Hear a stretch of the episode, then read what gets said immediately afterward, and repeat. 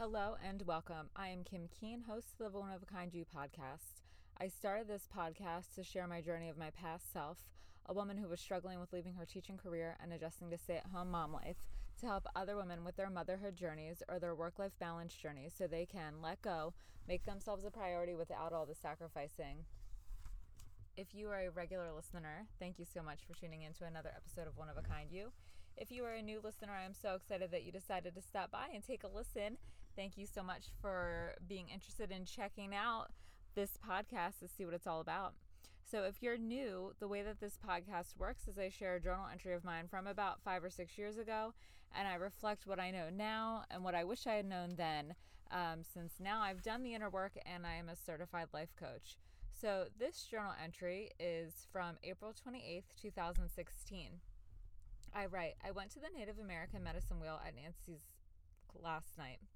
It was fascinating to learn about. Gordy is a good storyteller and public speaker, so that makes the class even more interesting. It is amazing how much insight Native Americans have about people and the world around them. The tests and information were spot on. I am a Northwest with a strong E. I guess I was a Northwest before I even took the test. I'm a warrior that is in my head a lot. The E signifies that I'm always looking ahead. I am all these things and do these things what it comes down to is my childhood. My life experiences shaped me to be a fighter. I'm so over my childhood and the impact it has had on me. It brings back the feeling of what if and what could have been. I try to put it aside because Joel says that God has our life planned for us and we have experiences for a reason. I believe this wholeheartedly because of the things I've experienced and where I am now. I am looking forward to additional Native American medicine wheel classes. So, this journal entry is I'll say pretty insightful into where I was at that point in my in my healing journey, but um, for for the fact that at this point in my healing journey, I was really starting to get curious into spirituality. I had been listening to Joel Osteen on the radio for a while. That was my equivalent of going to church. I thought that if you went to church, that was spirituality. I didn't realize that uh, there was so much more to spirituality than just reading a Bible and going to church.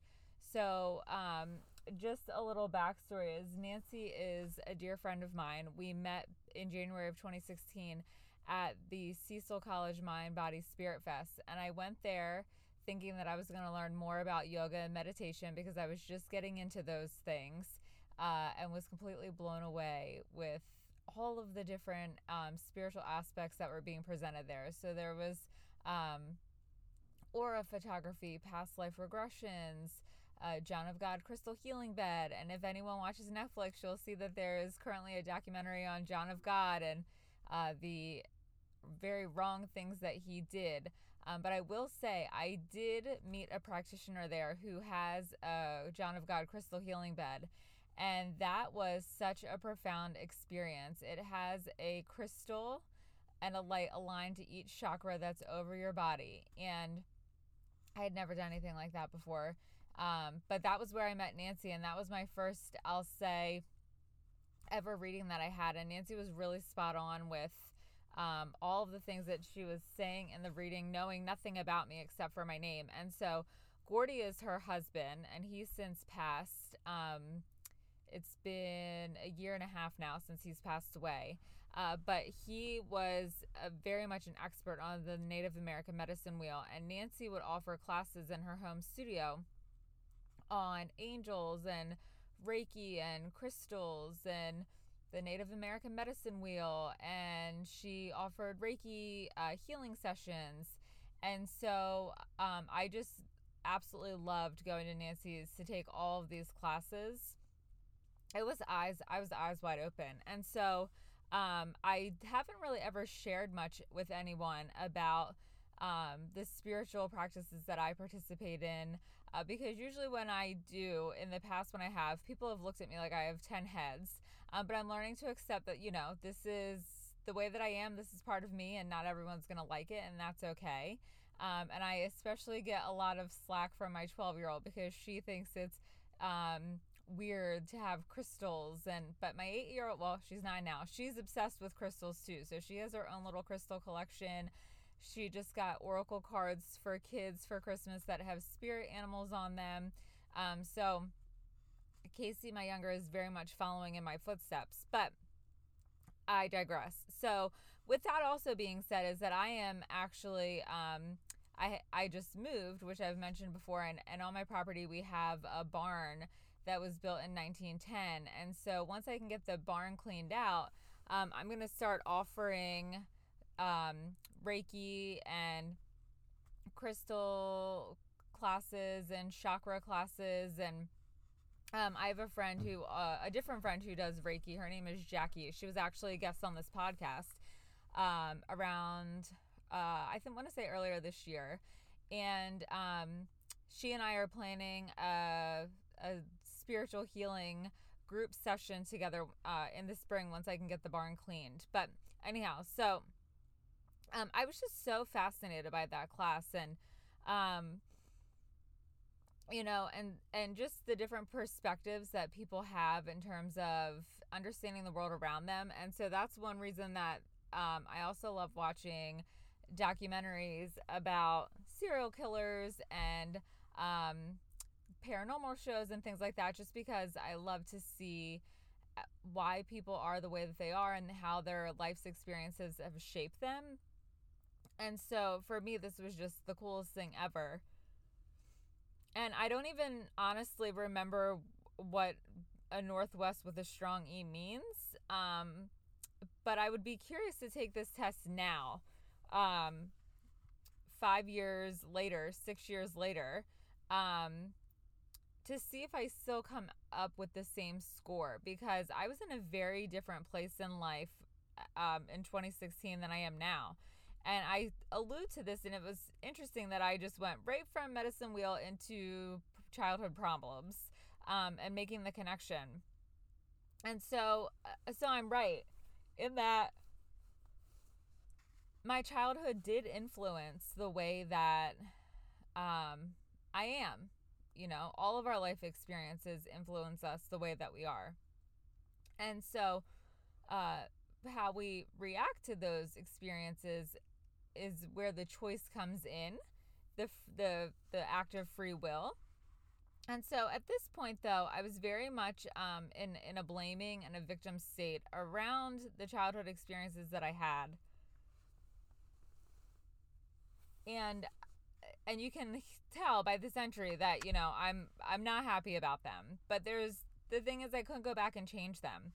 So um, in some ways, the reason I question, you know, if my results would still be the same is because um, at this point, I was in my head a lot. If you're a regular listener and you've listened to previous episodes, you know that each journal entry, I'm so in my head. In my head about being a good mom, in my head about being a good spouse, in my head about, um, you know, being a good employee at Wilmington University. I was in my head about taking care of all the household duties that I had on a day to day basis. The list just goes on and on for all the ways that I was in my head. And being in my head really um, limited my ability to be present in the moment in those at that time. But it also really propelled me to always be looking ahead, always looking ahead to figure out if I was going to have time if I was going to have you know everything that I need if if I was going to be late or rushing or or whatever. I was just always looking ahead, trying to figure out how to just not be in that present moment. Looking ahead to make sure that I was always going to be uh, seen as worthy. I was always going to be in a position to to receive love, and there would be no possibility for criticism, rejection, um, anything negative. And so, uh, and in in that regards, then I wasn't really allowing myself to be vulnerable either. Always looking ahead was really a defense mechanism. It was a protective measure so that I I could be prepared to not get hurt because I always felt that it was inevitable. Someone was always going to do something to hurt me and I was just never safe. And so um, and and my childhood did shape, shape me to be a fighter, which is very similar to the word of warrior. I think a warrior, though, is someone who is more um, reserved in the fight. They are selective in the battles that they take on, and they approach things from a heart centered place. Whereas a fighter sometimes can be more loud, boisterous, um, puffing their chest before someone else can get to them. And so um, I was in that place. And not to say that every person who's like fighting the fight is those characteristics, but I definitely was uh, when I was in fighter mode because I always felt like I had to prove myself. I always felt like I had to uh, make sure that everyone saw me in the best light. And I always felt like I was only f- always five steps behind everyone else. And if I wasn't fighting, I was going to get left behind or taken taken advantage of or screwed over in some way shape or form. And so that fight was always there, especially um, very early on when I left the abusive relationship I was in. Oh, the chip on my shoulder then was so big and the fight was real. Anytime I felt even remotely threatened, I was ready to literally throw down with someone. Sometimes verbally, rarely physically, but I, there were several times when I was out with my girlfriends, um, you know, on a Friday night at a local dance club, and there was a guy there who was being too pushy and, you know, wouldn't accept no for an answer. And I had no qualms about getting in his face or grabbing his arm and, you know, shoving him away. Totally in a different place now. I would never in a million years do that or even think to do that. But it was just always being in this defense mechanism, this defense mode, this um, you're I'll get you before you get me kind of place. And I wasn't necessarily there so much in 2016, but more in coming from a place of like I had to fight against these childhood experiences and the impact they were having on me because I did not want to continue living the way that I was, doing the things that I was because I was miserable. I had such a short fuse. I was lashing out. I just was really not an enjoyable person to be around. And so I just wanted to do everything I could to to, to take the childhood trauma and really flip it on its head so that I was no longer a victim. I just was really struggling with how to make that happen. And so I was really focused on um, all the negative feelings that I had associated with the childhood trauma. And I was really focused on the what ifs what if I didn't have those traumatic experiences in childhood? Then I probably wouldn't have ended up in an abusive relationship in high school. And then if I hadn't ended up in that abusive relationship in high school, I probably would have gone to college right away. I would have done study abroad. You know, the list of what ifs was a million miles long, but it didn't change any of the experiences that I had. And it certainly wasn't changing how I approached my day to day existence.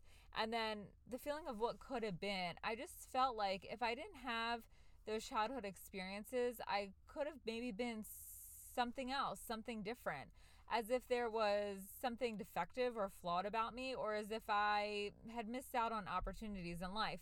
But looking back now, though, those experiences really did shape me. And they shaped not only my life, but they shaped me in who I am today. And without those experiences, I wouldn't be who I am today. So now I have a different perspective. I'm very much appreciative of those experiences, even though they were hard, they were awful. I would never want to relive them ever again. I wouldn't want my worst enemy to go through some of the things that I went through, not just in childhood, but in my teen years too. And so I had to flip this switch and rewrite the narrative around the what ifs and the what could have beens and you know and stop saying like, "Oh, this is so awful. I can't believe this happened to me." But instead say, "You know what? This isn't great. It's not great that it happened. Could I go back and change it?" Actually, probably not. I probably wouldn't go back in time and change things. Um, but what I could do is take the lesson from it and take the lesson from what I learned at the medicine wheel class, which I'm going to have um, more information on medicine wheel because I just think it's a, you know, the Enneagram is super popular. It's just another version of that. I've taken the disc and I really like the disc. It's super clear. It really is, provides a lot of clarity into our personality. Um, but I I want to start tapping into more of the spiritual aspects of the healing journey um, because they're equally as important. And I think a lot of times they get pushed to the wayside, and most of the focus is on the physical and the emotional or the mental aspects of the healing journey. But the spiritual is so important too because that's really what makes us a whole person. And so, um, you know, when I mentioned goals, Joel says that God has our life planned for us and we have experiences for a reason. You don't have to believe now I use the word universe. I don't listen to Joel much anymore um, because I've realized that I need not more than that, but just a different version of spirituality. Although I do think that some of Joel's messages are really amazing and powerful and insightful. And I do get his daily devotional emailed to me every day, and I do read them. And um, sometimes they're not relevant, but sometimes they are, and they're great. And I, you know, it's a great way to start the day. Just a little reminder of positivity and perspective. Um, even though I wrote that I believed wholeheartedly that the universe has our life planned for us and we have the experiences that we do for a reason, it was still such a hard concept to grasp. I just could not um, see it as a positive thing in that moment. It was such a struggle because I was feeling really hateful and disappointed almost that I had those experiences. It made me feel like something was wrong with me. You know, why couldn't I have had quote unquote a normal life? Why couldn't I have had no trauma, no obstacles, no setbacks? Why couldn't I? You know, I went to school with people and thought, "Oh my gosh, their per- you know, their life is so perfect. Their parents are still married, you know, it's not fair that they don't have the problems that I have." But I've seen people from elementary school and high school years later and they've had their own struggles. Maybe not then, but as they grew up, they had their own struggles and their own obstacles to overcome. So I just had this unrealistic perspective that some people have lives with no struggles or no challenges or no obstacles, but that's just, um, if that is true, I question the validity of it because I think everybody has obstacles and challenges, whether they're big or small, is maybe the distinguishing factor. But I just really needed to embrace even though I said I believed it wholeheartedly, that the things that happened, that I experienced happened for a reason. And because of them, I was where I was. And I was actually pretty, like, life had turned out pretty good. I mean, life is still okay um, because I have a different perspective on it now. So, like, if I had stayed in the abusive relationship, I'm almost certain I probably would not be alive at this moment because I'm almost certain that my ex boyfriend at one point in time would have killed me because the abuse was escalating so badly. And so, um, or if I if I was, I would have financial struggles out the wahoo. Um, just not good. Kid, multiple kids that I couldn't take care of which I hate to say this, but perhaps would have lost custody of them because I wouldn't have had the financial means to care for them. Because, um, in addition to the physical abuse spiraling out of control, his drug addiction was spiraling out of control and literally was sucking me financially dry. And at the when I finally left him, I was working three minimum wage jobs. And back in 2001, 2002, minimum wage was like 750 an hour so working three jobs making 750 an hour i still wasn't getting very far um, and so i really had no um, financial stability at that point and i i definitely would not to this day if i did not change and leave that situation so when i look at you know where i was in 2016 to where i could have been if i hadn't made a change life was good. I mean, by all definitions, it was a success. I had overcome the obstacles and I was moving forward but I just was so focused on the negative traumatic experiences that I couldn't see that. I couldn't see on the other side of them to see actually where I I was in that moment. And so I hope that you're looking forward to additional spiritual information in terms of medicine wheel, crystals, chakras, Reiki, access consciousness, you name it, um, because I'm going to start sharing more and more about them. And also, if you are feeling like you're struggling and you need help um, overcoming the obstacles in life right now, please feel free to DM me or email me. I would love to do a chat. I am now accepting um, three one on one coaching clients. So I'd be happy to go over and chat with you about that, what that would look like. I also am in the process of writing a few courses and developing a group, group program. So there are lots of things to come, which I'm so super excited. But I want to thank you so much for taking the time to tune in to this uh, to the episode today. Um, please feel free to leave a review if you um, found this episode helpful. I read all the reviews and I take the feedback from them and I use that to make the podcast the best that it can be, but also to ensure that you're getting exactly what you need from this podcast because I really want this to be a one stop shop for um, resources and support for you on your journey, um, not just with healing trauma, but just with motherhood in general, um, because there is this saying, it takes a village. And also, if you thought this was helpful and a friend might benefit, please feel free to share it with them. The more, the merrier. And I just want to thank you again for tuning in. I'm so appreciative of your support, and I can't wait to see you next week.